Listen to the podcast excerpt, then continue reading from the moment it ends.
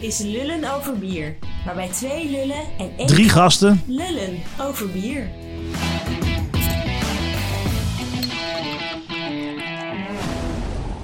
Ja, welkom bij weer een nieuwe Lullen over bier. En vandaag zijn we in... Gouda, bij de Goudse Eend. Welkom. Kijk, welkom. Wie zijn er welkom? Ik ben Jeroen Krol Visser, eigenaar van de Goudse Eend.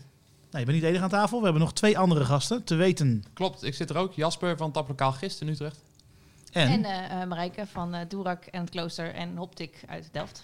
Kijk, en voormalig flink gegist natuurlijk. Oh ja, Niet vergeten. niet meer, maar ja. Ja, laten we het toch nog noemen. Toch eh, veel invloed gehad eh, met flink gegist, toch? Absoluut. Voor mij was het lekker in de buurt. Nu heet alles gewoon Hoptix. Heel makkelijk, toch? Mooi. Hebben jullie geluisterd naar alle, alle drie de a- vorige afleveringen? Uiteraard. Ja. Er wordt- Lang geleden. Ja. precies. Nou, mooi. Eh, we proberen dus de ehm, kwaliteit van bier eh, te bespreken. En dat hebben we gedaan met eh, Willem van Waasbergen van Heineken. Met Ronald van Doorn van eh Innosief Lab. En met Roel Bukkens, als uit naam van een kleine brouwerij. Om zo inzicht te geven wat een brouwerij allemaal moet doen om een beetje kwalitatief bier te brouwen. Maar nu komen we natuurlijk bij een veel interessantere kant. En dat is... De horeca. En de consument dus. Ja, Toch? ja, zeker. Wat hebben we gemist? Wat er nog niet is benoemd, maar wel eh, benoemd moet worden. Zeker. Ik ben, Ja, dat is een goede vraag. ik ben wel benieuwd wat voor jullie ook eh, nou een kwalitatief goed bier is vanuit jullie horeca perspectief. Wil je dan iets concreets? Of wil je een... een, een Nee, zo vaag mogelijk. Ja, nou, het moet natuurlijk... De serie is tot nu toe gegaan over, eh, over eh, hoe je kan- kwaliteit kan meten en zorgen dat er geen fouten in zitten. Eigenlijk zoveel mogelijk fouten voorkomen. Eh, ik denk dat dat een hele belangrijke voorwaarde is voor eh, wat eh, goed bier is. Eh, maar er zit ook een, een wat minder goed meetbare kant aan. En dat is de ervaring van de consument. Ja. En daarop inhakend, hoe gaat de horeca daarop inhaken? Dus er moet een vertaalslag komen. En daar zijn wij voor volgens mij. Een vertaalslag van wat bier is naar wat de Een- consument ervaart. Een objectief, absoluut goed bier naar een subjectief Ja, goed Ja. bier. Zeker. Hoor nu al heel veel rare dingen. Een objectief, absoluut goed bier. Nou, Dat bestaat toch niet, of wel? Nou, als- Jasper net zei is Als ik, eh, als ik, sorry, als ik eh, eh, Heineken-aflevering terugluister, dan zijn ze alleen maar bezig met geen fouten maken. En wat je dan creëert is een soort van, in mijn mening, een soort van zesjescultuur. Er is niks mis, je haalt het, het is allemaal prima. Maar het is niet super spannend, het is niet vernieuwend. Eh, en dat zijn wel dingen waar de bierconsument steeds meer naar op zoek is.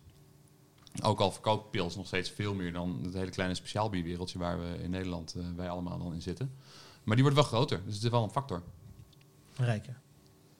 Wat denk jij? Ik denk dat het belangrijk is dat je een bier hebt wat... eh,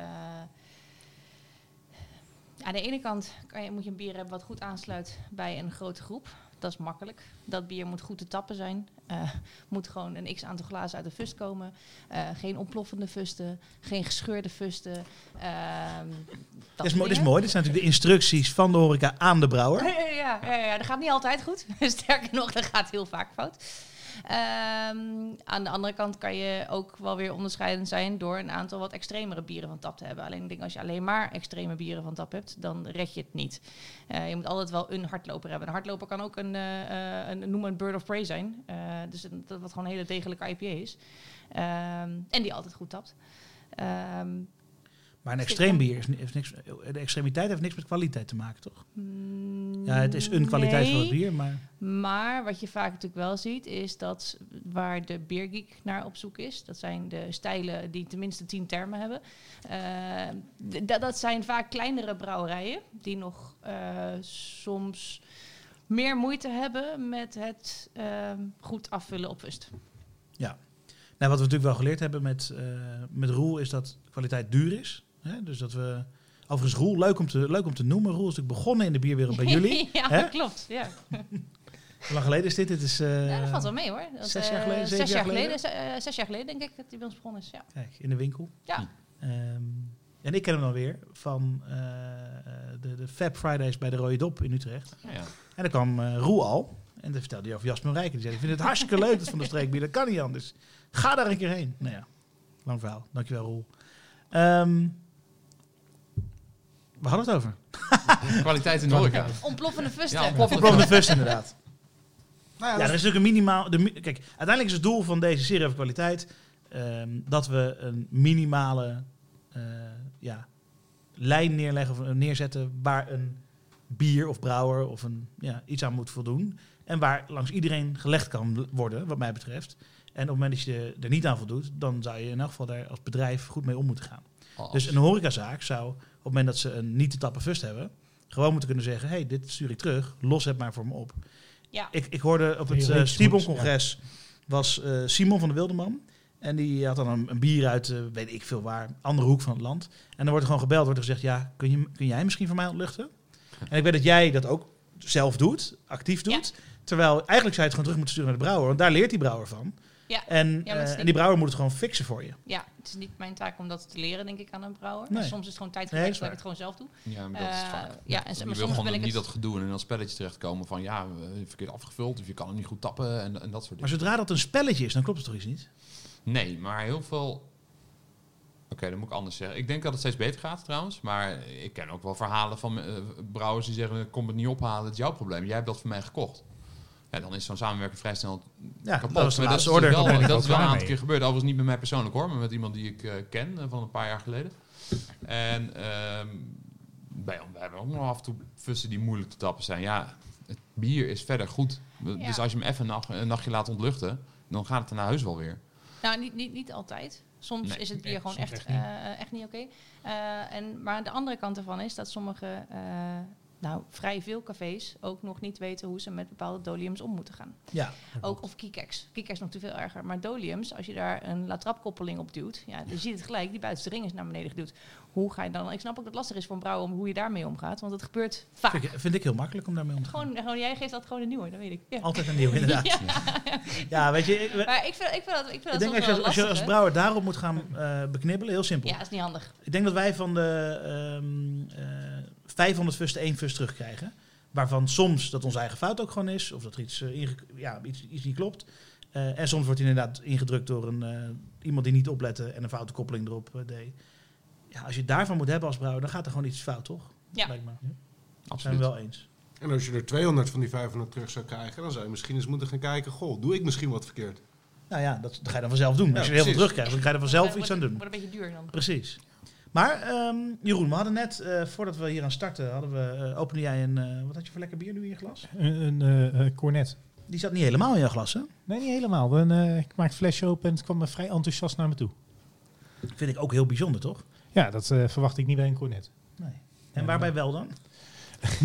Eigenlijk verwacht ik dat bij geen één eh, bra- bier. Maar eh, ehm, ehm, er zijn wel eens brouwers waarvan ik weet dat eh, eh, het bier een wat nagissing op de fles eh, extra heeft. eh, dat het kan dat die gaat spuiten. Ik hoorde jou eigenlijk net zeggen dat je daar vergevingsgezinder voor bent, Marijke, dan, eh, dan voor grote brouwerijen. Althans, je zet dus neus en lippen door. Een kleine brouwerij heeft nog niet zoveel kunnen investeren. Ja. Daar gebeurt het vaker bij. Maar ben je vergevingsgezinder ook? Hangt er vanaf hoe lang ze al klein zijn. Oké, fair nee, enough. ik eh, eh, hangt ook vanaf wat voor band je met iemand. Ik ga echt niet voor één, als er één fus tussen zit, eh, dan ga ik er echt niet voor bellen. Joh, wat er nou met dit fus gebeurd is, eh, dat ga ik niet doen. Nou, dat doe ik wel. Ik, ik, Ja? ik, ik- Oh, ik laat, want, want ik wil ook dat die brouwer ervan leert. Als ik een fout fust vind, of ook een fout krat. Laatst gehad, met, nou ja, een tijd terug al, met een, eh, hier in Gouden hebben we niet zo heel veel brouwerijen. Maar ja, goed, eh, er was er eentje.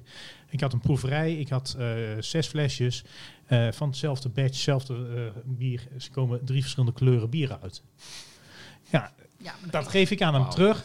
En, en aan, dan krijg je als reactie van die kleine brouwer, krijg je als reactie, ja, dan heb je ze verkeerd opgeslagen.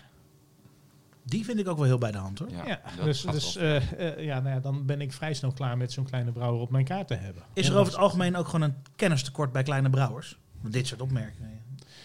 Ik weet niet of het algemeen is, maar bij deze wel. Nee, oké. Maar ik probeer hem algemeen te trekken. Want het Ja, is zo, ik ja, zo maar- voor die ene dat- goudse dat- brouwer.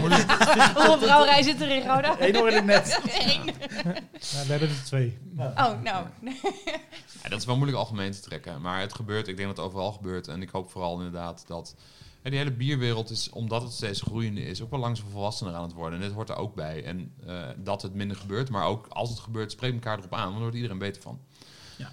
En ehm, zolang je relatie onderling goed is, accepteer je ook dat de ander een keer foutjes kan maken. Kijk, als het na anderhalf jaar en twintig keer terugsturen nog steeds een probleem is, dan is er iets mis. En iets eerder ook al. Ja, ik, Ja. Ik, ik heb ook wel eens een voorbeeld wat vaker voorbij komt eh, nu we deze serie begonnen zijn. Ik had van de zomer had ik een bier. Ehm, in, eh, in Hummelo was ik. En daar heb je een Hummelsbier. En eh, daar zat een bret in. Een blond bier. Bier met bret, dat hoeft helemaal niet verkeerd te zijn. Als het bedoeld en, is. eh, ik heb dat ook gewoon keurig opgedronken. Dat was niet zo bedoeld.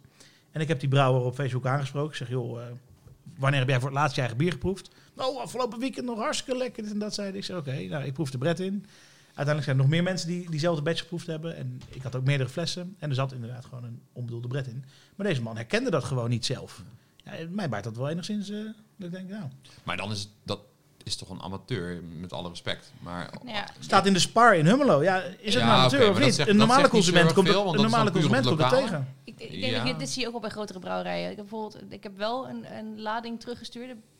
Ja, als ik zeg blikjes, dan wordt het al... Nee. Eh, toch eh, blikjes eh, teruggestuurd, geprobeerd terug te sturen. eh, omdat ze eh, overduidelijk geoxideerd waren. Waren echt eh, bijna donkerbruin van kleur. Eh, en toen kreeg ik terug, nou, het werd dan wel gecreëteerd, maar wel met de, eh, de, de voetnoten bij. Ja, de brouwer weet er heus wel van, maar eh, het smaakt nog allemaal prima. Ik denk, ja, eh, d- doe dat er dan net niet bij. Nee, precies. En wat, wa- wat natuurlijk waar is, een geoxideerde IPA kan nog steeds naar hops smaken. Maar het is niet de bedoeling. niet. En wat, nou ja, dit is wel waar ik naartoe wilde, ook met het Hummels verhaal. De gemiddelde consument die hem in die supermarkt daar koopt, die zal niet die bret herkennen, zoals ik dat doe. En die zal niet een infectie herkennen. En die zal gewoon denken, oh, wat een lekker bier, maar apart smaak. En dat zal misschien ook met dat blik eh, gebeuren. Eh, dat ze denken, nou, dit is een eh, bruine IPA. Of, dit, of misschien, misschien drinken ze uit het blik. En denken ze gewoon, Ja. nou, ik proef op, dus het zal goed zijn. Dit, Ja. dit is iets wat al eh, jaren speelt. Eh, in 2012, misschien weet je het nog, dat het eh, festival in Den Bosch Pint zo slim was geweest om daar eh, de bierpolitie naartoe te sturen. Dat waren keurmeesters eh, die ondertussen ook eh, de Brussel Beer Challenge, European Beer Festival, World Beer Cup. Keurmeester, zeurmeester, whatever, die, ja. die figuren die zitten daar dan bier wat op het festival wordt geschonken te proeven. En dan, komen ze, dan gaan ze naar. was er één bier wat echt gewoon heel slecht was. En dan gaan ze naar de organisatie en kunnen het advies geven om een bier van de tap af te halen. Reactie van de organisatie was van, nou, dan praten we even met de brouwer bij, of wat hij ervan vindt. En die brouwersreactie was, ja, maar hij verkoopt toch? Ja, Als consument heb ik wel het idee dat dat een beetje de trend is op dit moment. Het maakt eigenlijk niet uit wat je in dat blik of die fles stopt. Het verkoopt inderdaad wel. Ja. Nou ja, dat, daar ben ik het niet helemaal mee eens. Maar ik vind het wel een beetje apart om op zo'n druk moment dan te zeggen... haal bier nu maar van tap. Dat kan je beter op een ander moment, denk ik, zeggen. Zo'n keurmeester. Ja, ik kan me ook een reactie van een brouwer op dat moment voorstellen. Joh, mijn bier, ik, ik vind het... Oké, eh, het, het is populair nu, het verkoopt nu. Dus eh, misschien dat hij ook niet bedoelde, het verkoopt toch. Maar gewoon van, joh, kijk, andere mensen vinden het wel lekker. Wie ben jij dat ik mijn bier Ja, en een brouwer is natuurlijk uiteindelijk een, eh, een soort van kunstenaar. Ik, nou, ja, Die heeft iets gecreëerd, in elk geval heel Ja. zijn ziel en zaligheid Ja. waarschijnlijk erin gegooid. Trots op zijn product. Precies. En, Maar ja, dat is hetzelfde als dat jij een first hebt wat niet goed is. En je belt de brouwer op, ik heb een first wat niet goed is. Maar hij is trots op zijn product. Ja, maar ik moet zeggen dat ik daar niet zo heel veel negatieve reacties op hoor. hoor. De meeste brouwers die zijn heel makkelijk en die... eh, eh, kijk, sommigen zeggen van bewaar hem even, ik kom hem ophalen. Sommigen zeggen heb je een grote gootsteen, eh kiep hem maar gelijk weg. Hm. Dus, maar daar zit Doerak voor een gracht, dus dat is ideaal. Dat Het klooster ook. Oh, oeps. Oh, mag dat niet? Wat? Nee, dus, dus daar heb ik niet zo... Ik denk dat dat niet een heel groot probleem is. Ik denk dat de brouwers daar wel weten... Hoe dat ze daar wel goed mee om moeten gaan, denk ik. Ja, het hangt er ook weer vanaf wat voor markt je als brouwer bedient, denk ik. Als jij gewoon weet van ik maak echt... Er is een markt voor slechte bieren. Ehm, dat is niet wat ik wil zeggen. Maar ik denk wel dat... eh, als jij een simpel blond bier ergens wil maken, dan, dan, dan, dan zit daar wat gemiddeld wat minder passie in dan als je steeds nieuwe bieren probeert te maken. In plaats van dat je een receptje opstuurt naar huurbrouwerij X. Ehm, er zijn ook mensen die bier gaan verkopen omdat het geld oplevert. En helemaal niet met het idee van, wauw, ik ga vet tof bier maken. Maar gewoon, nou, Maar de mensen die met het idee bierbrouwen het gaat geld opleveren, die hebben volgens mij het beste kwaliteit bier in de wereld. Want als je geld wil verdienen, dan moet je kwalitatief goed bier hebben. Dan moet je geen, dan moet je geen tijd kwijt zijn om te bellen met eh, Jeroen of Marijke of Jasper. Nou, over dit vis gaat niet goed en dit spuit en dit. Dan moet alles gewoon top zijn als je geld wil verdienen. ik Ja. denk ook dat een brouwer, als hij start, moet natuurlijk moet hij gepassioneerd zijn over zijn eigen product, tuurlijk. Maar als hij niet snapt hoe hij met een bedrijf geld kan verdienen, dan red je het niet. Want uiteindelijk moet je alsnog een bedrijf runnen. En ik vind niet dat het een het ander uitsluit. Je kan alsnog een fatsoenlijk bedrijf leiden. Ja, je kan met passie ook geld verdienen, absoluut, tuurlijk. Ja, ja, dat is ideaal. Maar voor mij is Dat iedereen, er iedereen aan tafel die probeert dat jij te bewijzen, van je toch? passie, dat is Ja. briljant. Doe je toch, Jasper? Ja, uiteraard. Dus jouw passie is eh Goose Island schenken. Ja, zeker. Ja. Jij ook of niet? Of niet? Was jij ook in een release, eh Marijke? Ja, ja, ik was Ja. Ja, God, lekker, twee. lekker, lekker gegeten. Oh, jij was daarbij. Ja, Nee. oh, Maar was jij ook zo'n release eh, Nee, café? ik, was geen, nee, nee, nee, ik heb alleen een doosje, doosje straks. Maar Ik wil daar nog wel iets over zeggen, want ik zeg het heel enthousiast. En ik was heel blij dat we afgelopen weekend eh Burma County eh, 2019 mochten schenken als een van de eerste. Ehm, Maar het vis was niet te tappen. oh, dat, dat zou mooi zijn. Ja, spoot Ja, precies. Ja, ja, ja, een hele zaak. Bakken schuim. Nee, we gaan er wel mee stoppen. Dat is wat ik wilde zeggen. Ik ga dat volgend jaar niet, eh, niet nog een keer doen. Tenminste, is wel een primeur trouwens. Dat weten eh, mijn contactpersonen bij eh, Goose eigenlijk nog niet. Maar eh, We hebben een nieuwe luisteraar erbij. Nou ja, jullie zijn natuurlijk helemaal geen, jullie zijn helemaal geen. Nou, En- wij, willen, wij zijn totaal onafhankelijk inderdaad. Ja. En dat willen we heel graag houden. We hebben eigenlijk ehm, met niemand een verplichting aangegaan. We hebben natuurlijk wel met, eh, met wat lokale brouwers afspraken gemaakt. Er zit toevallig van een streek ook bij. Ehm, maar eh, we willen juist een beetje voorkomen dat, dat er aandeelhouders van een groot biermoloch geld aan ons verdienen. Op wat voor manier dan ook. Dus een Oedipus, eh een half jaar geleden dat bekend werd dat eh, Heineken daar een minderheidsbelang in heeft. Hebben ook gezegd van ja, we het een hartstikke tof brouwerij. Met een aantal echt hele mooie bieren. Maar ik heb gewoon geen zin dat eh, bij elk biertje wat ik verkoop een paar dupjes naar Heineken gaat. En deze, deze keuze, geeft hij jou ook, zeg maar, stuurt hij jou ook als je nadenkt over kwaliteit van bier? Dus wat natuurlijk waar is, is dat bier van de allergrootste concerns in principe altijd te tappen zijn. Dus, ja, we hadden net natuurlijk een Ja, net die eruit Behalve spuiten, dat maar, de cornet niet ging. Maar, maar eh, eh, zonder dat het een enorme bestshow van Cornet gaat worden. mhm. Ehm, eh, dat betekent dus dat je alleen maar met onafhankelijke brouwers werkt. Prima. Wij Maar het betekent ons- ook dat je dus met brouwers werkt, wat Marijke net zegt, die nog niet hebben kunnen investeren in alle kwaliteit. Die misschien nog niet genoeg mensen hebben om overal de juiste focus te hebben. Ja, en waar ligt de grens inderdaad tussen grote brouwerij en kleine brouwerij? Ja, die is is- dat een ja, moeilijke? Die is soms. flexibel. Ja, ja, ja. Ehm, maar ehm, het klopt wat je zegt. Maar ik, wij, ehm, laat ik het zo zeggen. Ik selecteer bieren niet op de tapbaarheid. Ten eerste weet je dat van tevoren natuurlijk vaak niet. Je weet het pas op het moment dat je het first aansluit en je denkt, hé, hey, verdikke me, dat is toch een beetje lastig. Ehm, en ik vind het ook wel sympathiek om juist wat kleinere startende brouwerijen te helpen. Ehm, Dus, dus, Dus- dan neem je iets meer eh, ja, risico eigenlijk, maar ja. je neemt ook iets meer ehm, marge in wat die kwaliteit dan moet zijn. Nou, ten opzichte moet- van een hele grote. Ja, maar er zijn wel eh, minimumvoorwaarden. Ik denk dat het daar de afgelopen aflevering heel erg over gegaan is. Het bier moet gewoon kloppen, er moeten geen smaakafwijkingen in zitten. Het moet, nou, wat we net zeiden, fatsoenlijk, enigszins fatsoenlijk te tappen zijn. Ehm, maar als het voor de rest een heel erg saai bier is, wat in geen enkele manier eh, bijzonder is of wat dan ook, ja, dan is het ook niet interessant. Ja, oké. maar dat is En dus als ik- als dat, dat gaat meer over balans van recept, bij van spreken. En, en ik, ik heb me niet helemaal verdiept Ja. hoor, maar heb jij ook geen pils van een eh, grote brouwer? Eh, en ook ja. geen andere... Nee, we hebben Pils, Pils en Weizen van eh, we hebben een vaste afspraak over. We kunnen daarvan af als we willen, maar dat willen we helemaal niet. Want we zijn heel blij met eh Pils en Weizen eh, van brouwerij Engel uit Karlsheim in Duitsland. Ik, ik, voor zover ik weet, ben ik het enige café waar ik echt dan kennis van heb, dat eh, eh, geen vast pilscontract heb. Ik heb altijd een andere pils. Je wisselt de hele tijd. nou. Altijd. Twee fusjes, nieuw pils. Oh, tof. Ik heb nu eh, toevallig dan eh, eh, een kraftpils van Jopen erop. Mhm. Net binnen, hartstikke leuk. Die wil ik zo even proeven dan. Ja, Ja, ik zal eh, de tapleiding straks weer doorspelen. Ja, toch vind ik dat wel grappig. Want wat ik wel merk is dat pilsdrinkers, die zijn heel merkvast. En mensen die speciaal bier zoeken, die, dan maakt het niet uit. Dan kan je Ja, met een hele kleine brouwerij waar ze nog nooit van gehoord hebben, eh, uit denk- een ander land mee komen. Ja. Maar pilsdrinkers, ik, ik, ik vind dat nog wel een... Ik denk zou ook dat het te maken heeft met, met eh, de cultuur, onder andere in deze stad. Eh, degene die altijd dat ene speciale pils van dit en dit merk willen hebben, die gaan altijd al naar datzelfde café op de markt en kijken nooit verder. Mijn café is vijf jaar oud. Ik heb hier de meest rare bieren, maar ook af en toe wat lekkers en standaard op de tap staan. En, en, maar van alles en nog wat.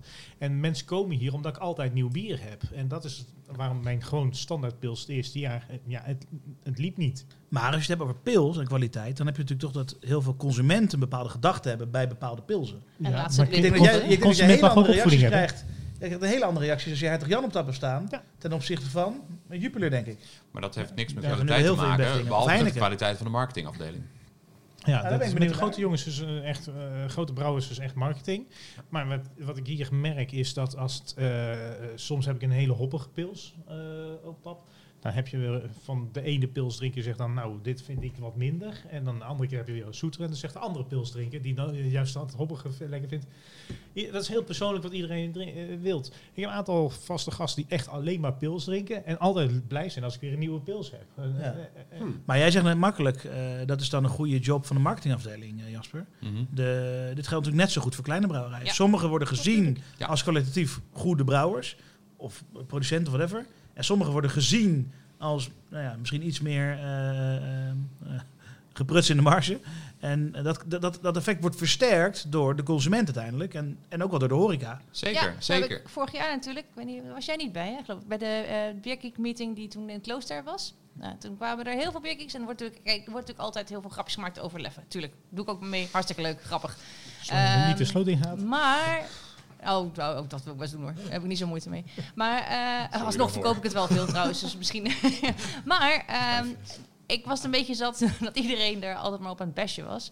Dus toen heb ik iedereen uitgedaagd van weet je wat, ik zet gewoon vier blonde bieren naast elkaar neer. En zeg maar welke de leffe is dan. En daar heb ik natuurlijk wel gewoon sowieso Westvleteren blond er ook bij gezet. en leffe blond. eh, en nog twee andere, ik weet niet eens meer welke. Nou, van de twintig hadden er twee het goed, geloof ik. Ja. En West-Vleteren blond was het meest als leffe blond aangewezen. dan denk ik, ja. Ja, maar dat is natuurlijk ook. Bier is een heel groot Maar het is gedeelte heel marketing. Ik heb die test wel gehad volgens mij bij jou. Was dan over, was overdag. In de zwarte glaasjes of niet? Nee, nee, nee. Oh, nee. ik was met Jasper in elk geval. Ah, nee, Zwa- zwarte glaasjes. En ook ehm, moest ik uiteindelijk, eh, nou ja, welke is te leffen? Ja, en ik wees gewoon een donker bier, een, don- een dubbel of zo. wees Ja. Maar goed, ik ben niet zozeer een leffe basher. maar Ik denk dat ze plek in de markt heeft. Maar ik denk wel dat een bierkikker terecht best. Als in dat het niet hun smaak is. Ja, Dan mag je ervan zeggen wat je wilt, toch? Maar, maar, maar je zou ook het, eh, weet ik veel, het blonde bier van... ehm, nou ja, ik zie een poster daar, blond bier, Duitse Lorette. Die zou je ook kunnen bashen als het niet je smaak is, theoretisch. Ja. Maar goed, die vind je sympathiek. Daar, daar- heb je een Dus mening doe je bij. niet. Ja. Dus daarom doe je dat niet. Bij Lef is ook nog het probleem. Ik vind dat een probleem ehm, dat zij een beetje pretenderen een mooi sympathiek abdijbiertje te zijn ergens in het midden van België, terwijl dat natuurlijk in geen totaal niet waar is. Niet meer, al lang niet meer. Dus je wordt ook een beetje voor de gek gehouden. Kijk, over een smaak daar kun je over twisten, al zeggen mensen van niet. Eh, Maar dat is één, maar, maar gewoon die hele beleving, d- d- je wordt gewoon genept. En dat vind ik wel kwalijk. Is dat iets wat de kwaliteit dan onderuit? Is dat, is dat... Eh, ja, wel als je vanuit de beleving van de consument redeneert. Wat een beetje ons idee nu volgens mij was als, eh Ja. als eh, Ja. horeca mensen. Ik ben het er wel Ja. mee eens hoor. Als het al begint met je voor de gek te houden, Ja. wat krijg je dan uiteindelijk in je glas? Hoe ver mag je dan wel gaan met een verhaal maken rondom een bier? Er zijn zat bieren met een verhaal eromheen. Wat brandt 1340. Ja, Ja, ik bedoel, en hoe ver mag je wel gaan? Ja. Nee, Nee, dat, maar hoe ver mag je wel gaan? Dat ongefilterde pils. Was lekker makkelijk. Scheelt er een eh, stap voor de... Oh, nou, de- die, Ja, die, hele, die hele hype Ja, inderdaad. precies. ja. Maar nee, dit is extra, dit is echt extra ambachtelijk, want zo drinkt de brouwer het uit de ketel. is trouwens wel heel Ja. snel dood bestorven, hè, dat ongefilterde pils. Ja. Dat Yep. best- Ja. bestaat niet meer volgens mij. Wel. ja 41 van Heineken is ook zoiets. Oh. Dat is Nou de uitvinding ja. van Willem. Hè. Ik niet, denk, dat eh, het, Ja. ik denk dat het net zoals bij elk product is, hoe ver de fabrikant zelf vindt dat hij kan gaan in, in zijn marketing en hoe Ja, maar nou nu, niet nu, met de nu noem je jezelf een fabrikant. Dat is wel interessant. Jezelf, hij is toch een... eh, Nee, hij noemt, zeg al, hij noemt nu ineens geen bierbrouwer meer, maar een fabrikant. Dat vind ik al wel een verschil. Ja, als je het heel technisch bekijkt, fabriceert hij iets en dat hij dat heel ambachtelijk doet. Dat, eh, Ja. Maar de, de maker daarvan, die heeft daar een bepaalde ruimte in hoe ver hij zelf vindt dat hij daar eh, het eh, nou of niet zo nauw met de waarheid kan nemen. Maar de consument in die zin ook in hoeverre die zich voor de gek laat houden. Er zijn zat mensen die zich door leffen voor de gek laten houden. Zeker. Maar Ja. als ze het gewoon een lekker bier vinden, en dat is het enige waar zij eh, Dat naar is het kijken. enige waar ze naar kijken dan. Ja. Nou, dat is eigenlijk toch het belangrijkste ook. Uiteindelijk Vinden we het lekker of niet? Ja, uiteindelijk zijn er maar twee soorten bier. Ja. Lekker en niet lekker Ja. bier. En dat bepaal je zelf. Ja. En de consument, eh, en dan heb ik het over gewoon de grote consument die naar de supermarkt gaat. Die pakt toch wat hij kent. Ja, maar, dat- dat- maar voor, En- voor en- horeca en- is het natuurlijk niet zo dat je... Ik bedoel, kwaliteit heeft ook te maken met van stabiliteit van bier. Dus op het moment dat je nu een lekker bier is... dan moet er ook een bepaalde belofte aan zitten... dat het en de volgende batch en de vorige batch... maar misschien ook diezelfde fles over x aantal tijd... Ja. nog steeds een lekker bier is. Want op het moment dat dat telkens fluctueert... ja, dan kan je, heb je ook geen belofte, zeg maar. Of van je consument. Zou jij heel trots achter de bar vertellen... ik heb nou toch een lekker bier... En dan, eh, en dan maak je hem open en is die opeens bruin of is die, eh, is- zit er bret in of is er iets compleet anders mee. Ja. En dan ga je, niet, je gaat niet het glas van, de- van je consument proeven. Nou, ik denk dat Van je het- gast Ik denk dat dit voor 90% van de horeca wel geldt. Ik denk dat wij in een niche zitten dat het net even anders zit. Ja. Mensen willen juist wat nieuws. Dus als de nieuwe versie van eh New England IPA eh Huppel de Pub uit is, dan zijn mensen hartstikke benieuwd. En als hij dan een keer echt geen koolzuur heeft, dan zijn er een paar die zeggen, "Hmm, dit vind ik wat minder. En de anderen zeggen, oh, interessant. en die hebben iets nieuws geproefd. Maar hun intentie is ook heel wat anders. Ze willen nieuwe smaken proeven. Ze willen nieuw bier ervaren. En niet, eh, oh, ik, ik heb weer zin in dat pilsje, want het is lekker weer.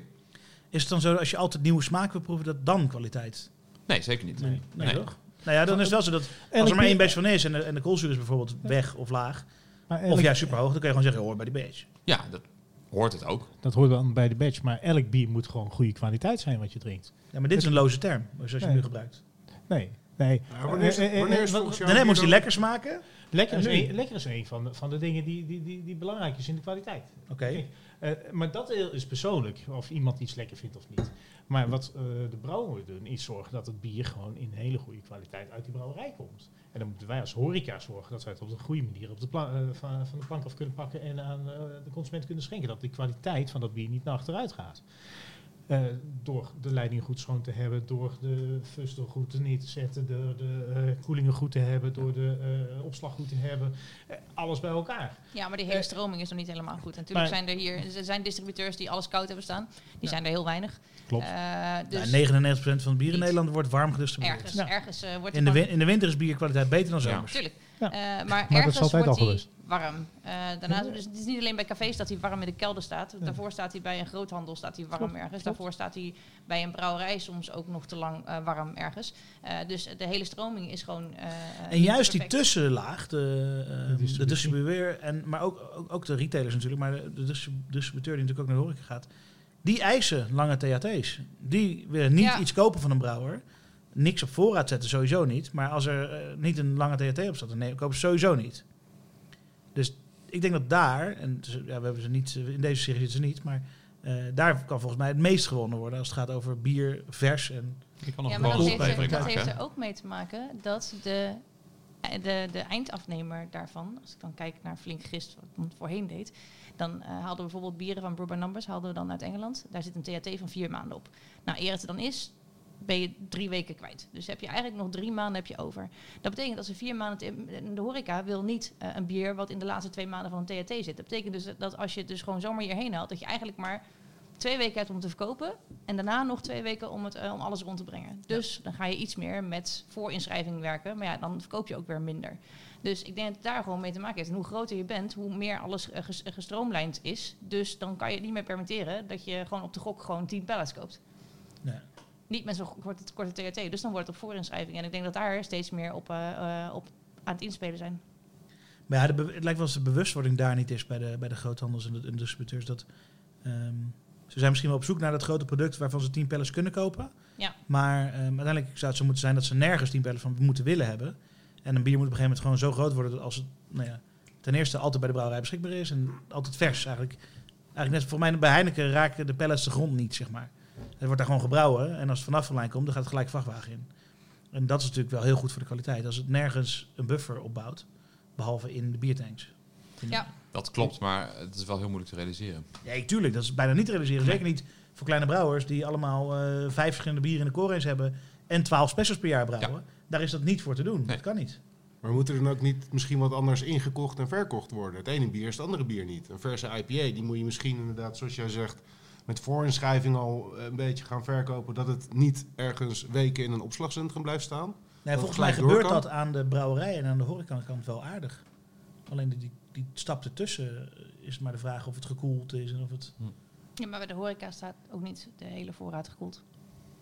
Aangesloten wel, maar er zijn er weinig die een volledige eh, opslag hebben met één grote koeltank van eh 10 bij 10. Jullie hebben wel een hele grote koelcel, Jasper. Nou, hij is niet eens heel groot, maar er staat wel heel veel bier in, ja. Ja, wij, wij willen echt gewoon eigenlijk alles... Heel soms laten we er eentje in de gang staan, omdat hij dan ehm En jullie bewaren barrel is, zeg maar. Precies, barrel-aged bieren die blijven wel warm. Mm, ook niet allemaal. Nee. Nee. die gaan in, in principe wil ik eigenlijk altijd in de koelcel zitten. maar soms hebben we wat enthousiast besteld. Zeg maar waar ik de koeling moet bouwen. Ja, nou ja, dat, wij je hadden... zit nou in mijn zaak. Ja, ja. Het is niet groter, hè? Nee. Dit Nee, is maar en dat is bij, die dat keuken kan eruit, toch? Jij wordt toch ook een witte balletje? Nou, daarover gesproken. Nee. nee. Maar dat is, ik denk dat dat bij heel veel horeca zo is inderdaad. En het is, het is wel fijn als je een grote eh koelcel hebt. Maar dan, dan nog het is of slim in- inkopen inderdaad. En niet meer voorraad hebben dan één week. Maar ja, dat is soms lastig. En dan grijp je soms mis als een bier te hard gaat. Dus, Ja, eh, waar wij wel iets voor hebben gekozen om dat een beetje te voorkomen is ook... Alle, maar dat- ja, wij hadden het mazzel, wij we hadden een zaak die compleet leeg was. Het was beton en glas en we mochten helemaal inrichten zoals we zelf wilden. We hebben gezegd, we doen 30 taps en we willen eigenlijk geen fles bier. We hebben een paar uitzonderingen van dingen die niet verkrijgbaar zijn op eh, andere manieren. En eh, dat scheelt natuurlijk superveel eh volle en lege kratten ook.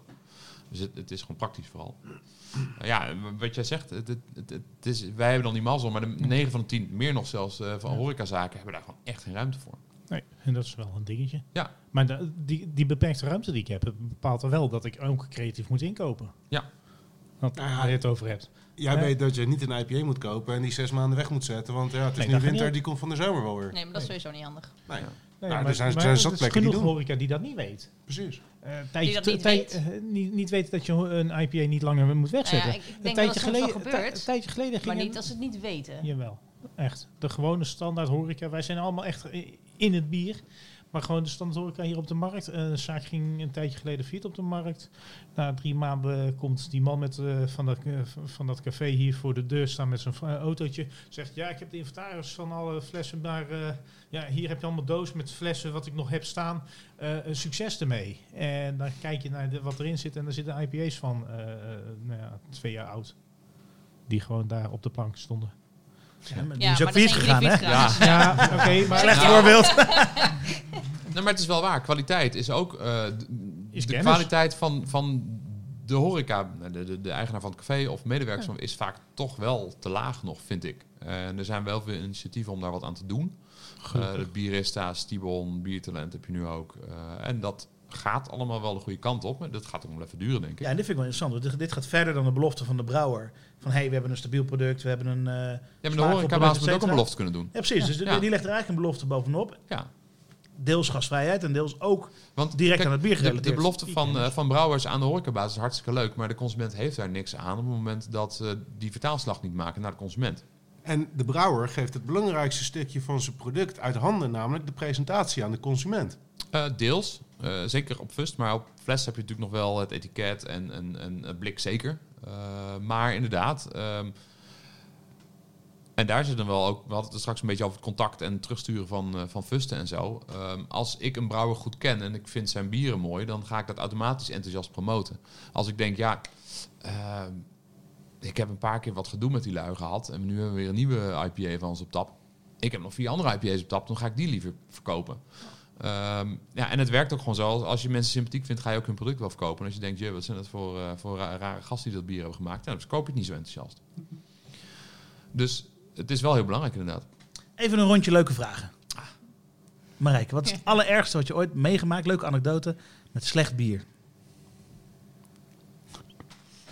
Eh, en eh, nou, om, letterlijk ontploffende fusten. Het hele, dat- Ontploffend. Ontploffend. Ja, dat, dus ik tilde een fust op en liep de zaak in. En eh, dat was, het was zo'n oud eh 30 liter kiekek, zo'n bol. dat is een harde knal. Dat was een hele harde knal.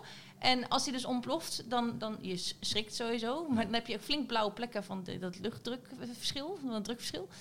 En toen zat het was een, een het was nog eens een stout. Eh, dus eh, eh, toen kon ik opnieuw gaan eh, eh, verven. Zo erg was het. Oei, oei, oei, oei, oei. En het was een fout van de brouwer? Ah, dit was wel redelijk een fout van de vrouwen, ja. Dat Oh. was net was niet zo heel erg lang daarvoor af. af. Ik ben zo benieuwd welke dat dan is. Ja, dat maar je ik moet het vooral niet zeggen. Nee. Dat gaat straks als we klaar zijn. Ja, als die uitstaat. Geef me oh, ze drinkt alcoholvrij bier. Jammer. Jasper. Oh, jammer joh, ja. Zelfde vraag? Ja, dezelfde vraag, zeker. Weet ik niet zo goed. Ik zat te denken al. Maar, Je hebt ook hiervoor in de rad gewerkt. Ja. Dus je moet wat Ja, meegemaakt hebben. Eh, nou, dat valt mee. Ja, want ja, toch? ik ben nergens- Spuitende flessen zuur. Of, eh, Ja, dat is wel eens gebeurd, ja. Maar ehm, ja, Dat verwachten we. ja ik weet, dat vind ik geen spectaculair verhaal. Eh, nee, ik, oeh, het valt wel mee hoor. Geen ontploffende flessen, nee, blikken. thank god niet. Nee. Geen ontploffende blikken ook? nee, we hebben geen blikken. Hey. Oh, nou ja. Bij de rad wel. Bij de rat wel. Vroeger. Maar nee, dat heb ik ook nog meegemaakt. Oh, joh. Nee, ik kom... eh, ik heb, ook, ik heb ook nooit zondronken gasten die, die moeilijk doen. Ik weet niet, ik kom altijd, goed, altijd overal goed weg mee, mee weg of zo. Nou, ja. Nou, we hebben, ook niet, we Jorik, hebben Fing- alleen maar lieve gasten. Ja, dat is waar. Ik ken één jongen. Ja. Goed deurbeleid. ja, ja. ja. Maar dat heeft niks met de inhoud van het bier te maken. En Jeroen. Eh, twee dingen die echt, echt eh, met vreselijke kwaliteit was. Eén keer met een proeverij die ik deed als toen ik nog voorzitter Pint was. Toen had ik een, eh, eh, een fruitbier uit België. En er was een personeelsvereniging. eh 140 personeelsleden zaten allemaal met een glaasje klaar voor dat bier. En een aantal vrijwilligers zouden dat bier gaan uitschenken. En die zetten dus dit krat met bier neer. En die, het was een beugelfles en die doen hem open. En het spuit echt gewoon een meter hoog uit die flessen. Zes flessen 140 tegelijk. man, heerlijk. Geniaal. Maar, eh, van dat mooie paars, roze krassesbier. Echt Oh, geniaal. Ik was- Dus je kon nog acht glazen vullen. ja, was leuk. Eh, Nou ja, Nou, goede dat- ervaring dat- voor de mensen, toch? ja, dat was wel een dingetje. En eh, hier een keer meegemaakt met een eh Don, Donium Fust. ik sta te tap achter de bar en je ziet, ja, leuk radio hè, je ziet. eh fusten staan, kan ik vanaf mijn bar zie ik een voorraad van mijn fusten staan en eh, eh, ik zie een fust opeens bewegen. Dat ging Oei. plop, plop, plop. En ik zeg tegen mijn barman, René, zet dat ding buiten. Dus we, hij tilt hem op, brengt hem buiten en we gaan even buiten kijken. En ik zie gewoon dat fust ronder worden. Dus ik zei, ja, we moeten hem nu toch ontluchten. Dat was zo'n dolly met zo'n waar je met de schroevendraaier op. Ja. Nou, mijn barman woont hier hemelsbreed, eh, die, toen, die hier toen werkte, woont hier hemelsbreed 30 meter vandaan. Dus die zegt, nou weet je, ik ga hem wel open doen. Als het nou fout gaat, zit ik onder en ik heb de douche naast de deur. Dus hij doet hem open, hij steekt eh, de schroevendraaier in dat ontluchtingsventieltje, doet hem open om te ontluchten. Acht meter hoog. En dat is dus hoger dan de flat hiernaast. Dat, is toch wel een, dat was wel een dingetje. Hoi. Mentos cola dingetje. Ja. Ja. Ehm Marijke, hoeveel procent van het bier wat jij eh, koopt is niet goed? En hoeveel procent stuur je terug? Ik wist dat je zoiets zou vragen. Ehm, bij Doerak valt dat reuze mee. Eh, daar zit ik iets veiliger in mijn inkoop. Sowieso hebben we daar een hele vaste flessenkaart. Wat betekent, de- ik heb wel een kleine limited kaart. Eh, maar de vaste flessenkaart is, eh eis 1 die ik eraan stel, is dat het het hele jaar door goed te leveren is. Ehm, dat betekent niet per se dat het saaie bieren zijn, maar betekent wel automatisch dat het aantal brouwerijen al afvallen. Eh, en op tap, eh, ja, natuurlijk is er wel eens iets met een bier, maar dan kies ik er vaak toch voor om het zelf snel te ontluchten, zodat ik een dag later weer gewoon kan doortappen. Ehm, hoeveel procent van het bier is oh niet ja, goed? Je heeft je vroeger. ehm, Grofweg. Is het, eh, nou, weet je wat is? Het, het blijft langer bij natuurlijk. Want als je kijkt, als er in een week, eh, ik noem wat 50 fusten doorheen gaat, eh, die ene waar je je aan stoort tijdens stappen, die maakt veel meer indruk dan die andere 49. Ja. Ja. Dus procentueel gezien valt het denk ik best wel mee. Maar het zijn wel een aantal fusten per week waarvan ik denk van, nou, dit had beter gekund. een aantal fusten per week. En gemiddeld Ja. hoe je hoeveel fusten per week? Ja, eh, genoeg. Nou, laten we zeggen. Nee, maar is het 50 ronden? Ja. Ja, nee, eh, de, de geen 50, idee. weet ik Oké. niet. Eh, dus, Dus een dus, procent of tien. Dus, nee, 10% halen. Maar wel Vijf- vijf. vijf- vijf procent. Oké. Oké. Nee, op fust 5%. maar die stuur je niet terug, dat doe je zelf gedaan meestal. Ja, Soms stuur ik het terug. Ja. Maar Ik denk dat ik minder, minder dan. Ja, ik denk dat ik een derde, een kwart terugstuur. De rest, eh, als het op te lossen is met ontluchten, Ja. eh, dan doe ik het zelf. Of bij een kiekek de druk naar drie bar omhoog gooien en flink knijpen in de kraan. Ja. Eh, als het daarmee op te lossen is, dan kan ik gewoon verder. Eh, en dan eh, misschien dat ik wel, als ik dan iemand een keer tegen, als ik brouwer tegenkom, dan zeg ik wel, hé, hey, eh flap erop. Maar, maar nee, maar eh, dat ik ze echt terugstuur, dan moet er echt iets anders mee aan de hand zijn. Jasper? Ja, ik zat mee te luisteren, want heb ik ook wat te doen. Nee, ja, eigenlijk hetzelfde. Eh, ik denk dat wij ook 50, 60 fusts in de week wel draaien. En als er daar drie van niet helemaal kloppen, dan, dan is dat vrij normaal, denk ik. Dat betekent dat je een beetje aan, de compensatorkraan zit te draaien. Hopen dat hij wat beter is. Eh, nog eens een keer loop je naar de koeling waar die in staat om te kijken of die druk goed is. Nee, je blijft een beetje klooien. Eh stiekem een beetje overschenken af en toe natuurlijk. Maar ja, hetzelfde getallen, eigenlijk. Zo'n 5%. Ja, en, en ook weer hetzelfde verhaal. eh, afblazen als dat kan, eh, dan, dan doen we dat eigenlijk wel. Ja. En de brouwer op de hoogte stellen? Altijd. Eh, te weinig, denk ik. Maar, want dat moet je eigenlijk 100% doen. Daar wordt iedereen beter van. Je moet ook gewoon, vind ik, een relatie hebben waarbij dat kan. Eh, dus dat zouden we eigenlijk altijd moeten doen. Maar, dat maar ja, die heb je niet met een brouwerij in Engeland. Van iets Nee, wat jij je neemt via, het via, telefoonnummer op, Ronald. via, via ge- geïmporteerd hebt. Neem de telefoon voor jou altijd op. Ah, dat is wel waar trouwens. Jeroen? Ja, het first denk ik zeker eh 5% dat eh, eh, moeilijk is. Eh, fles is minder, veel minder. Minder gezeik met flessen. Ja, fles en eh, af en toe is een blik, wat eh, heel enthousiast is. Dat is wel spannend. Maar nog heeft niet dat blik dan altijd koud gestaan? Nee, Moet niet dat dan? Nee, nee, eh, nee, natuurlijk Nee, niet. Eh, ik, kan geen, een heb geen Heineken controle op ook wat de koud distributie heeft gedaan. Nou, ja, maar bij, bij welke temperatuur vind jij dan dat het... Tot welke temperatuur mag die worden? Ik Wat denk, vind in jij Nederland, ik denk in Nederland dat een eh, bier stabiel moet blijven, zolang het eh, binnen eh, de 30 graden gebleven is. Ik heb nog een leuke stelling voor je. Ik- En dat, en dat is, ik bedoel, nogmaals, ik ben zeker geen heilige. Dat gaat, is bij ons ook in het verleden zeker wel eens fout gegaan. Maar in principe moet een bier gewoon stabiel zijn. Ja, nee, als je kijkt, als je de- de 30 graden als grens houdt, dan zijn er eh, denk ik de helft van de blikken die dat niet halen. Oké. Nou, ik zat ineens te denken, volgens mij... Ik heb dit niet eh, hard geteld, dus het is een, het is een beetje een aanname. Maar ik- Gevoel. ja, gevoel. Bier uit het buitenland eh, zijn gemiddeld stabieler. eh, qua, qua, stabieler in de zin van makkelijker, minder snel slecht tappen, laat ik zo zeggen, dan Nederlandse bieren. Maar dan als we nu Engels bier erbij nemen, is Ja. het misschien omdat daar de traditie van koolzuur een heel andere... Bij, de, bij de IPA's ook? Ja, zeker. Mm. Engelse bieren. En, En het moederkoolzuur is lager met afvullen. Ja, maar daar Ja, is het wel het beter te tappen. Ja, absoluut. Ja, ja. Ja, ik denk dat de veel grotere factor is dat eh, er wordt pas, pas naar Nederland geëxporteerd op het moment dat de brouwerij niet zo klein meer is zoals een kleine lokale Nederlandse brouwerij. Maar er zijn heel veel kleine brouw- brouwerijen in Nederland die wel exporteren. Moersleutel, Ehm. Kromme Haring. eh, nou ja, dus je kan een hele lijst maken. Ja, Die nee, heel goed, klein toch Dog wordt in. Nederland bijna meer verkocht dan in Amerika, bij wijze van spreken. Ja, die zijn er altijd, hè, dat soort gekke uitzonderingen. Maar ehm, het is wel te verklaren. Eh, maar eh, het valt me wel op. Eh, aan de andere kant, ja, ik vind het ook lastig, want je moet ook ergens beginnen als Nederlandse brouwerij. Je moet ook fouten durven maken, vind ik, om beter te worden. Dus als, als elk klein foutje direct hard wordt afgestraft van... oh, dan kopen we jouw bier niet meer. Ja, dan stoppen ze ook allemaal weer. En dat is uiteindelijk ook helemaal niet, niet goed en ook niet leuk.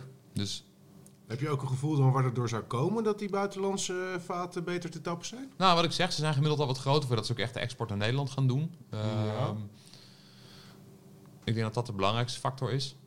Maar- Ehm, Maar is het zo in Nederland dat van, als je kijkt naar de IPA's, misschien dat ik nu iets heel gevaarlijk zeg, maar er zijn een aantal grotere brouwerijen die eh, vaak moeite hebben met de IPA's, dat die dan eh, moeilijk te tappen zijn. Die daar ook nog echt problemen mee hebben. Volgens mij is het ook algemeen bekend. Uh, Dus het is niet iets dat ik iets heel, iets heel nieuws zeg. En dan niet de echt grote, niet degene die pasteuriseren, dat sowieso ook niet. Uh, maar er zijn een aantal. Uh, het, het is in Nederland niet per se zo uh, dat uh, de, de kleinste brouwerijen, de, de, de, en dan heb ik puur over de hoeveelheid druk in de fust. Hè? Dus Ja. niet, niet brouwfouten, maar puur Nee. over de, Hoeveelheid de koolzuur. hoeveelheid koolzuur. Ja. Vind ik moeilijk in te schatten. Omdat wij, eh, ik zit even snel te denken aan onze taplijst gemiddeld. Er is vrij veel lokaals bij. Dus ik, ik, de brouwerijen waar je hebt bedoeld, vind ik moeilijk eh, om dat voor in te schatten op dit moment. Ja, zou Misschien jij, De, enige wat ik zou kunnen Ja. denken is dat de, de koolzuurtraditie in Nederland veel hoger ligt dan in bijvoorbeeld Engeland. En eh, daardoor, wat ik weet uit brouwerijen, sommige brouwerijen proberen hun fusten op een andere koolzuurdruk af te vullen dan hun flessen of hun, of hun blikken. Ja. En ik kan me voorstellen dat bij dit soort dingen dingen fout gaan, omdat je het te complex maakt. Ehm, op het moment dat je, nou ja, wat je eigenlijk al zei, ja, als het lage koolzuur is, dan tapt het eigenlijk altijd wel goed. Ja, maar Spaans bier, Duits bier dat gaat ook dan- goed. Maar, dan snap ik niet waarom brouwers in Nederland dat dan niet gewoon doen. Wa- waarom doen ze dat dan Ik niet? denk dat de meeste brouwers in Nederland niet goed genoeg snappen hoe de horeca werkt. De kleine brouwers. Hm. Denk ik niet dat ze niet goed genoeg snappen dat op het moment dat jij een fus moet vervangen, dat je dat nooit op een rustig moment doet, maar altijd als de zaak pleuris vol staat, als er druk is, als er stress is, als er... Ik denk Ja. dat dat ook de reden is waarom je vergeet om een brouwer in te lichten. Ja. En waarom je gewoon denkt, nou, ik omlucht hem zelf wel, eh, donder maar op. Ja. Ehm, zonder dat je per se iets heel erg kwalijk neemt. Eh, maar de realiteit in de horeca, eh weet iedereen met een zaak of die ooit een keer in de horeca gewerkt is. Een first vervang je als het druk is. En die vervang je nooit als het rustig is. Bijna nooit. Klopt. Dus, Statistisch gezien inderdaad nou ja, precies. Dus de, Dat is logisch, ja. en eh, de, ehm, eh, er is gewoon geen... En dus, nou ja, er gaat er een nieuw fust op. Die tapt niet, die gaat schuimen, die whatever. Je checkt je parameters. Is de druk goed? Is het fust koud genoeg? Als het dan niet goed is, dan is het niet goed. Dan moet je door, zeg maar. Ja. Dus ik snap dat je snelle beslissingen neemt. Maar een brouwer, die snapt dat denk ik niet. Want een brouwer, die, die tapt zijn eigen bier op een bierfestival. En die heeft daar alle tijd om rustig te kijken. Is het goed, is het niet goed? Om de druk omhoog te gooien en lekker te knijpen bijvoorbeeld, wat je net had Ja. gezegd. Eh, dat kan ook met een dolium namelijk. Dat kan met alles. Ja, zolang je hem dan Ja. maar gewoon een paar uur op tap hebt, gaat het goed inderdaad bij Dolium. Ja. Ja. Maar Maar dus heel op zich- vaak Dolium gezegd heb ik voor mijn gevoel. Dolium is een plastic fustmerk. Maar dan Ja. weet de luisteraar dat ook. Ja, ja. Er zijn ook andere fusten waar wel eens wat mis mee gaat. Ja. Ja. Maar dat zou op zich vrij makkelijk te, te verhelpen zijn voor die brouwer, toch? Want een CO2-gehalte in een, in een bier wat afgevuld wordt, dat is een constante. Net zoals het alcoholpercentage constant zou moeten zijn met dat Ja, maar een meter daarvoor, die kost zomaar 10.000 euro. Ja, maar de, de, de, de, er middelgrote brouwers, die hebben dat toch al wel? Dat ze het kunnen meten hoeveel... Niet alle middelgrote brouwers kunnen dat. Niet alle. En het voorbeeld dat Marijke aanhaalde waren de grotere brouwerijen. Die daar wat moeite Er zijn er een aantal grote brouwerijen die nog steeds moeite mee hebben. Ja, ja. Ja. Dan lijkt me dat een vrij... Wanneer is iets een middelgrote brouwerij en wanneer is iets een grote brouwerij? Die eh, ga ik niet beantwoorden, dat durf ik Dat is niet. een Als je van verstoppertje kan spelen in de brouwerij, Ja, dat is, dat is oké. dan is het groot. Dit is nu wel een hele mooie, dit. eh. Ja. Ja. Oeh. Ja, maar nu zit het... Als je, Ja, Dan als is het groot. Nee, dat, is, als dat je- kan bij middelgroot ook nog, toch? als je binnen Ja, 10 dat is se- zo, ja, als je ja. binnen 10 seconden ge- gevonden bent, dan is het de kleine brouwerij. Hebben ze een minuut nodig, dan is het de middelgrote brouwerij. En ben je vijf minuten Ik denk als je verder, kan dan, eh, karten in de brouwerij, is het een grote ja, dat is een brouwerij. grote brouwerij. Als je kan laser, lasertaggen middelgroot. En eh, als je alleen maar ticketje kan spelen, is het gewoon een kleine brouwerij. Ja, dat vind ik, dat vind ik wel mooi. ja. Wanneer gaan jullie dit festival organiseren? Wij gaan wel een uh, bierfestival in de brouwerij willen we zeggen. Maar ja, lasertag erin, lijkt me niet ja, verkeerd. dat is echt eh. leuk. Ja. totdat iemand in de ketel valt. Nee, ja, daar zou je niet tussen mogen lopen meestal. Hè? Nee, Ah. maar ja, alles Daar wordt... reflecteren die lasers wel lekker op. Ja, op die tanks. Ja. Ja, die gaan alle kanten op dan. Ehm, maar goed, middelgrote brouwerij. Dus daar waar je kan lasertaggen en verstoppertjes Hey, gaan maar wij, wij hebben het over ontluchten en zo. Ehm, ik denk dat 9 van de 10 horeca-bazen of, of eh, personeel, wat dan ook, geen idee heeft wat het is. Nee, maar ik hoop dat ook. Ik, als brouwer hoop ik Ja, dat ik gewoon te horen krijg, je hebt een kutproduct, het is niet goed. Dat gaat intern bij ons in elk geval, werkt dat het beste. Ja. Want dan, dan, gaat, dan, Nou ja. dan wordt de verkoper boos op de Nee, brouwer je- of op de Een andere productieleider. misvatting en- die ik wel vaak hoor, is, eh, of hoorde, eh, is eh, van cafés zeggen... ja, ik wil gewoon geen plastic fusten meer. Nee, dat is een rare mis, dat heb ik met je eens. Ja, maar ik snap wel waar die vandaan komt. Zeker. Want de echt grote brouwerijen, die hebben staal. En het zijn ook nog eens vaak de brouwerijen die ook hun bier pasteuriseren. Dus daar zal je het probleem niet zo snel mee hebben. Dus ik snap de misvatting. Alleen die zou wel, ik zou het fijn vinden als die gewoon uit de wereld Ja, gaat. diezelfde misvatting is natuurlijk op dit moment ook voor blik aan de hand. Nou ja, maar voor Waarbij is- mensen zeggen, eh, niet brouwers, maar sommeliers en weet ik het wie allemaal in de markt. Ja, eh, bier op blik van kleine brouwerijen, daar zit sowieso meer zuurstof in. Want er wordt op van die rare mobiele lijntjes afgevuld. Nou ja, dat is gewoon niet per se waar. Zo simpel is het. Maar is het niet zo dat de blikkenlijnen die bijvoorbeeld bij Forpure of in Engeland staan, die, eh, waarvan ik de dragen hoorde. Dus ik heb, het is niet mijn kennisgebied, maar eh, als ik dat hoor, dat dat blikkenlijnen zijn die gewoon factor 10, factor 20 kosten van wat sommige dingen in Nederland zijn. Eh, puur alleen om dat laatste, om, om, om het risico op oxidatie eruit te halen. Nee, dat is niet de kosten. De kosten zitten hem in De snelheid. de automatisering van de hele lijn. van de hele lijn. Ja. Ja, dus de, de kosten van lijn hebben er niet zoveel mee te maken. Wel de grootte van een lijn en of die bedoeld is om ja, continu te draaien, ja of nee. Dus een, En hoeveel eh, blikken je per uur eruit kan stampen. Tuurlijk. Ja, en, en theoretisch is het natuurlijk zo dat als je sneller gaat draaien, dat er weer meer zuurstof theoretisch in zou kunnen komen. Maar ik weet een middelgrote brouwerij in Nederland die ook eh, blikken eh, kan doen, die toch een hele tijd nog met hun nieuwe lijn flessen gedaan hebben, omdat ze daar in het begin toch problemen mee hadden. Ja. Ehm, en ja, dat, dat, ondanks dat het een mooie machine is, die theoretisch gezien die, die blikken ehm vacuumeert, eh, CO2 erin doet, nog een keer vacuumeert, CO2 nog een keer erin doet, zodat je in principe zo min mogelijk lucht erin hebt. Dat is eigenlijk de techniek die je moet gebruiken. Ehm, en toch gingen daar dingen mis in die lijn. Ja, dat kan gebeuren. Maar Ja, dat, maar dat is met een wel nieuwe lijn. Dat kan gebeuren. Dan vind ik het heel sterk van een brouwer die zegt, ja, ook al is de hype nu een blik, weet je wat, ik blijf nu fles, want ik kan de kwaliteit op Totdat die blik machine nog gefixt niet is. garanderen. Totdat die machine gefixt is. En die is uiteindelijk gefixt. En eh, nu, nu gaat het volgens mij perfect. Kijk, de postbode komt even binnen, gezellig. Maar nou weet ik van eh, zo'n meter die de, de, het koolzuurgehalte kan meten op een first, een fles of een blik, die meet ook de zuurstof. En daarmee Die kan er. brouwer Die zijn er. in eh, de, de hele fase van, eh, alle fases van zijn brouwproces kan die kijken waar die zuurstof erin komt. Ja, oké, maar een brouwer is natuurlijk een praktisch wezen. Op het moment dat, dat vind ik trouwens een mooie quote, een brouwer is een praktisch wezen. Op het moment dat zijn, ehm, eh, zijn afvullijn bij een bepaalde snelheid geen zuurstof heeft, bij een snellere snelheid een beetje zuurstof en nog sneller veel zuurstof, dan zal die niet op de allerlaatste snelheid gaan draaien. Dan zal hij ook gewoon denken, ja, die tank moet leeg. Ja, dat is ook zo. Ja, is ook zo. Zelfs maar- bij de horeca. Die Je, als je, bier je vervangt een fus als het druk is. En brouwer moet gewoon zijn tank leeg krijgen op een dag. Dat is ook gewoon wat het is. Wat denk jij dat hij dat gaat doen zonder het apparaat dan? Dat hij eh, over drie weken eh, berichtjes krijgt. Oeh, die was toch wel wat bruiner dan dat hij eh, de bedoeling was. Oh ja, nee, drie weken geleden had ik hem op halve snelheid. Dat moeten ze toch meten? Nou ja, zat brouwerij die dat niet meten. Nee, snap ik. Of je moet gewoon zorgen dat je blikken binnen één dag opgedronken worden. Precies. Maar ja, kwaliteit gaat niet alleen maar over zuurstof. Hè. Gaat niet alleen Nee, over. Dat is één van de Daar hebben we factoren. de vorige aflevering natuurlijk heel uitgebreid Precies. over Het is één van, is één van de factoren. Ja. Die je in principe onder controle moet hebben. Maar dat is niet een makkelijke. Ja. Snap ik. nou we het toch zo over die uitdaging voor die brouwers hebben. eh, zouden jullie ook eens drie tips of een aantal tips Ja, kunnen of geven? om, om aan de beurt een tip, totdat Ja, we op ja, zijn. precies. Dan Ook via de leuk. andere kant. Even. Ja. Ja. Dus tips voor brouwers. Tips voor brouwers. Eh, echte tip voor een brouwer. Oh, wacht, terwijl, Ja. Jeroen nadenkt, dat is helemaal goed. Laat je niet afleiden mijn verhaal. Ehm, toen wij begonnen met hobbybrouwen, inmiddels tien jaar geleden. toen was eh, Jeroen was ook een hobbybrouwer. Ja, En eh dat is allemaal heel in. leuk terug te lezen op het hobbybrouwforum. filmpjes zijn er ook. Ja, hij was dan bekend om zijn spuitflessen overigens. Die acht meter van de net, eh, dat was er niks bij. eh. Ja. Nou, acht, meter, acht meter heb ik nooit gehaald. Nee, maar stond je wel bekend om, de Ja. spu- de spuitfles. De kroonkurk staat in het plafond. En wat, dat wat wel. dat betreft eh, heb, je, heb je goed gekozen dat je nu een uitbater van een café bent en geen brouwer bent.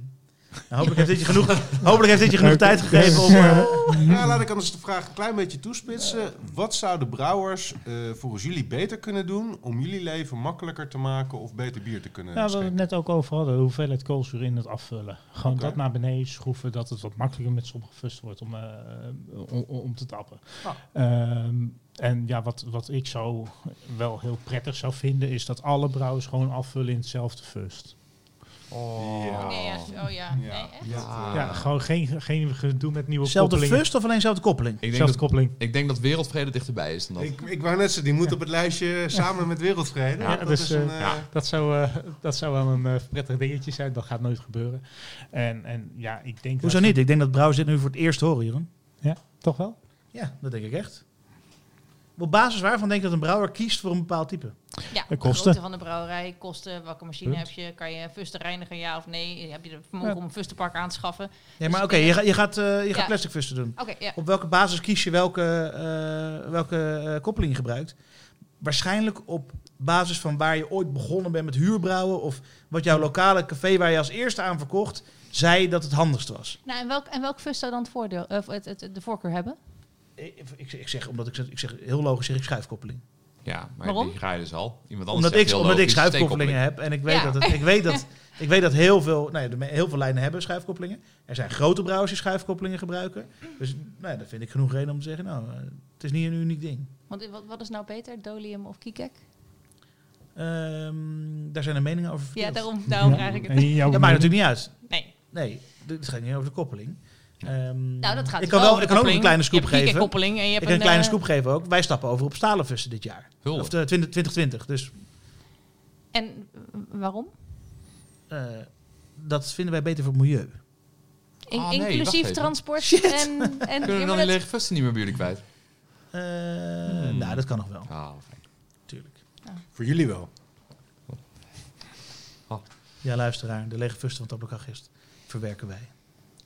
Een goed hart hebben wij. Hè? Het is waar, de geruchten zijn waar. Nu een reclameblokje. Ehm, Maar goed, de, kool, de, de koolzuurgehalte. iedereen, iedereen dezelfde ehm Oh ja, ik moest nadenken eh, fusten. Koolzuurgehalte, had iemand dat gezegd? Ja, dat had je gewoon gezegd. Oh, als tweede tip Ja, al. ik heb twee Eentje tips. tegelijk, hè? Ah, Oh, sorry Maar hoor. iedereen hetzelfde koolzuurgehalte. Nee, eh, eh, dat zei ik niet. Ik Oh. zei eh, met het afvullen dat in Fust redelijk veel eh koolzuur zit. Oké. En dat misschien dat wat lastige tappen is, waar we het net over hadden. Jij klaagt nooit over te weinig koolzuur.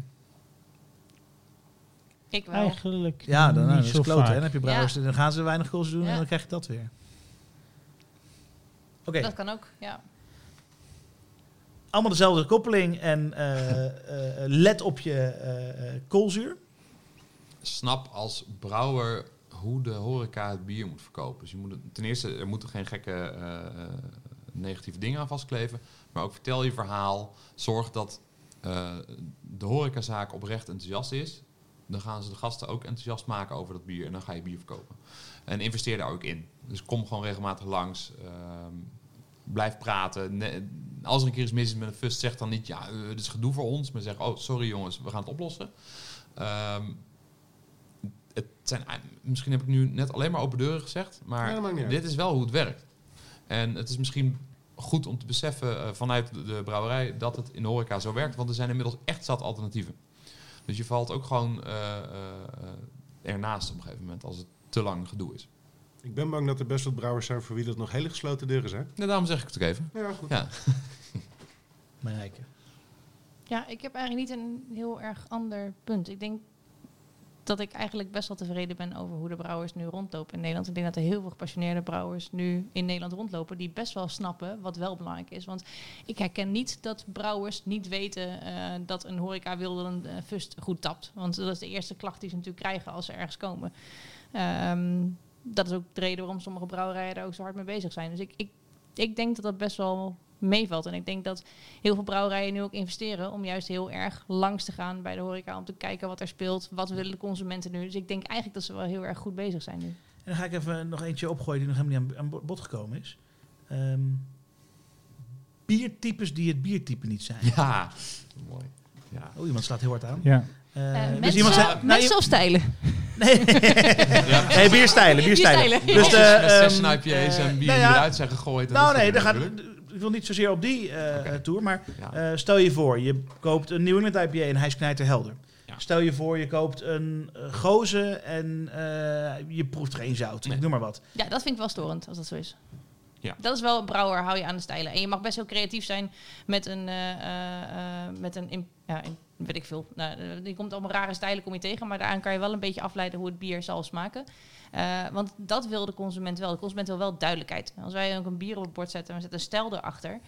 Uh, en uh, dat je dan, je moet er niet in één keer een donkere trippel gaan maken, bij wijze van spreken. Dat, dat slaat gewoon nergens op. Wel een vet idee natuurlijk. Ik heb ja. er nog een op volgens mij. Nee, maar... Boski heeft het volgens mij wel eens. Ja, nee, ja, nou ja, ik, ik, ik, ik, vind het, ik vind het een lastige, want dan moet ik dus uitleggen. Dan verwacht je dus van een horecazaak dat hij gaat uitleggen dat het bier dus niet in de stijl past. Dus waarom zou je dan ja, want anders dan, dan weet de consument niet wat hij kan verwachten. Ja. Dus waarom zou je dat als brouwer doen? Waarom? Ja, de, helemaal mee eens. Geen enkele reden. Maar als het Black Triple heet. En je zegt, ja, het wordt Black Triple. Ja, maar dat, dat, dat is toch maar dan duidelijk staat dan? er dan niet. Dan, dan, is, dan is het niet buiten de stijl. Dan, dan, dan, dan, dan moet je niet. Kijk, als je het een triple noemt en je komt een donker bier uit, dan klopt het niet. Nee, oké. Dus ja, jij koopt van een lijstje. Dan kijk ik altijd of ik het verkeerde fust heb aangeslagen. Ja. Ja, precies. Ja, net als dat een black IPA niet kan, want het is niet black en pale tegelijk. Nee, maar iedereen snapt wat de bierstijl is. Exact. En, Ja, dat ik is heb- ik heb en sommige brouwers die maken maar, ook iets wat buiten de bierstijlen omvalt. Hè. Dat doen ze soms expres. Dat doen ze eigenlijk altijd expres, denk ik. Ehm, Nee, dat mag prima, ook. dan mag je er ook het labeltje op plakken wat je wil. Maar als jij zegt het is eh stijl X, dan moet het ook stijl X zijn en niet eh, iets anders. Het is een is session IPA en hij is 8%. Ja, dat kan niet. Ja, Onbedoeld buiten, de, eh, buiten de stijl vallen. Ja. Een Imperial Session IPA. ja nice. En dat vind ik inderdaad Ja. bij Nijpa's vind ik dat nog wel een lastige. Ja. Want een, een Nijpa hoort voor mij inderdaad niet bitter. Gewoon echt eruit te knallen qua geur. En eh, gewoon, eh, gewoon ontzettend eh, troebel. Maar ja, dan heb je een brouwer die, eh, die je misschien wel wat bitterder wil maken. Want die wil niet zoals alle anderen alleen maar de, de, de mango sap sma- smaak hebben. Ja, zeg ja, maar. ja, ja, maar waarom zou je het dan een Nijpa noemen? Omdat die hazy is, omdat de, de voorgrond toch op de aroma hoppen zal liggen. Ja, ja, maar, Maar, hij zal ja, iets ja. bitterder zijn dan alle nijpa's waar helemaal geen bitter in zit. Ja, de, Het is nog ja. wel binnen de dat is de Ja, goed. lijm is ook in, zeg maar. Oké, op de lijnen zitten. Ja. een van mijn stellingen die ik altijd roep was van een beste brouwer, brouw bier geen stijl. Ja. Eh, eh, ga gewoon een bier brouwen en schrijf dan op, eh, bij de horeca aan met van ik heb een bier gebrouwen wat lekker fruitig is, licht troebel en eh, eh, Nou, ik hoorde Ja. toch net andere geluiden. Je wil ook makkelijk kunnen vertellen wat het Ja. is. Ik wil wel een stel Oh, weten. Oké, ah, ah, twee dingen. Als jij zegt als brouwer, ik heb een stijl, eh, de, dit bier is die stijl, dan moet het die stijl zijn. Dat is de ene kant. Aan de andere kant, eh, eh, als je een smaakomschrijving geeft en dus het niet een stijl noemt, vind ik het ook goed. Alleen moet je het wel als horeca aan je gast kunnen uitleggen. Als jij kan uitleggen hoe iets smaakt, en dan kan relateren aan van, nou ja, je hebt bijvoorbeeld dit bier, dat is wat zoetig in de basis, niet al te zwaar, eh blondkleurig, dan weet iedereen wat je bedoelt. Als ik wel een lang label persoonlijk. Maar Ja, Ja, het, ligt, het ligt denk ik ook een beetje aan, aan eh, je, je- de, de, de klant aan wie je het verkoopt. Ik denk dat jij meer klanten krijgt die inderdaad echt komen. Ja, ik wil een Nijpa vandaag. Ja. En dat bij Jeroen misschien meer mensen komen. Lekker pas in een fruitig biertje. dat, dat zeker. jij hebt ze allebei, Jasper. Ja. Ongelooflijk. Ja, iedereen, iedereen ze allebei. Ja, iedereen heeft ze allebei. Kijk, wij kunnen wel zeggen, wij dra- doen alleen maar gekke, rare, bijzondere bieren. Dat doen we ook. Maar wat loopt hard? Dat is blond en white pils natuurlijk. Hè? En, en dat is prima. Dat kunnen overigens zo, ook hele mooie zo hard lopen die niet hier hoor. Nee? Oké. nou, dan, Blond, Weizen en pils, ja, ik heb het. eh, Ja. Omdat je het wel nodig hebt. Maar dat zijn niet mijn hardlopers. Nou, nemen we straks een blond en een bites en een pils. Ja, maar ik kan me, ik kan me, Even de datum ik kan me in dat punt van Marijke wel heel erg vinden als consument. Als iets een bepaalde stijl heet en het mist gewoon een aantal kenmerken van die stijl, of het slaat een, de plank mis op een aantal van die kenmerken, dan heb ik ook zoiets van, ja. Maar ik vind het echt wel mega grappig dat ik dit punt moest opbrengen en dat jullie daar niet Maar- zelf mee kwamen. Maar eh, vraag aan Marijke dan. Eh, eh, hoe vaak heb jij nou dat iemand bij jou komt en zegt, eh, weet wat een nijpa is? Uh, hangt er vanaf. Twee zaken. De ene zaak, eh, dan neem ik nu een klooster als eh, voorbeeld. Dan eh, zijn er mensen die komen bij ons zitten. Nou, ik had vorige week een nijpa, die had wat ananas tonen. Heb je nu iets meer met perzik tonen, bij wijze van. Dus ja, die zijn, zijn er, er. veel. Eh, eh, en daar denk ik ook, daar hoef ik ook niet. Natuurlijk, als iemand een Berliner Weiss bestelt, dan heb ik wel iedereen erin getraind. Je vraagt eerst of ze de stijl kennen. Maar dan krijgen we wel 90% van de keren, ja, dat weet ik. dus, eh, dus, dus Natuurlijk, dat is toch zo'n bananenbier uit Duitsland? Iets waar je grenadine in moet gooien. Ja, nee. Nee, eh, ik, eh, dus, dus ik, bij ons een groot gedeelte. Nou, er zit denk ik dan toch wel een heel groot cultuur, cultuurverschil tussen de steden. Dat, dat, dat zou je goed kunnen. Dat lijkt me sowieso natuurlijk. Ja. Maar er zijn ook mensen die binnenkomen en die zeggen: Ik heb echt totaal geen idee. Eh, kan je me iets uitleggen over wat er überhaupt eh, eh, op tap staat? Ja. Dan heeft het ook geen zin om te vragen: Kan je een voorbeeld noemen van wat je lekker vindt? Want dan komen ze vaak niet verder dan: eh, Ja, ik. Nou eh, Waar begin je dan? Begin je dan ook wel eens met een heel exclusief, bijzondere uh, nijpa? Ja, juist. Ja. Ja, Ja. en zeker, met, eh, zeker, zeker vrouwen die twijfelen. eh, Die eh, van, ja, ik hou eigenlijk wel van eh, wit- witte wijn. Dan vind ik het een heel erg een uitdaging om te kijken van wat voor soort witte wijn vind je dan lekker.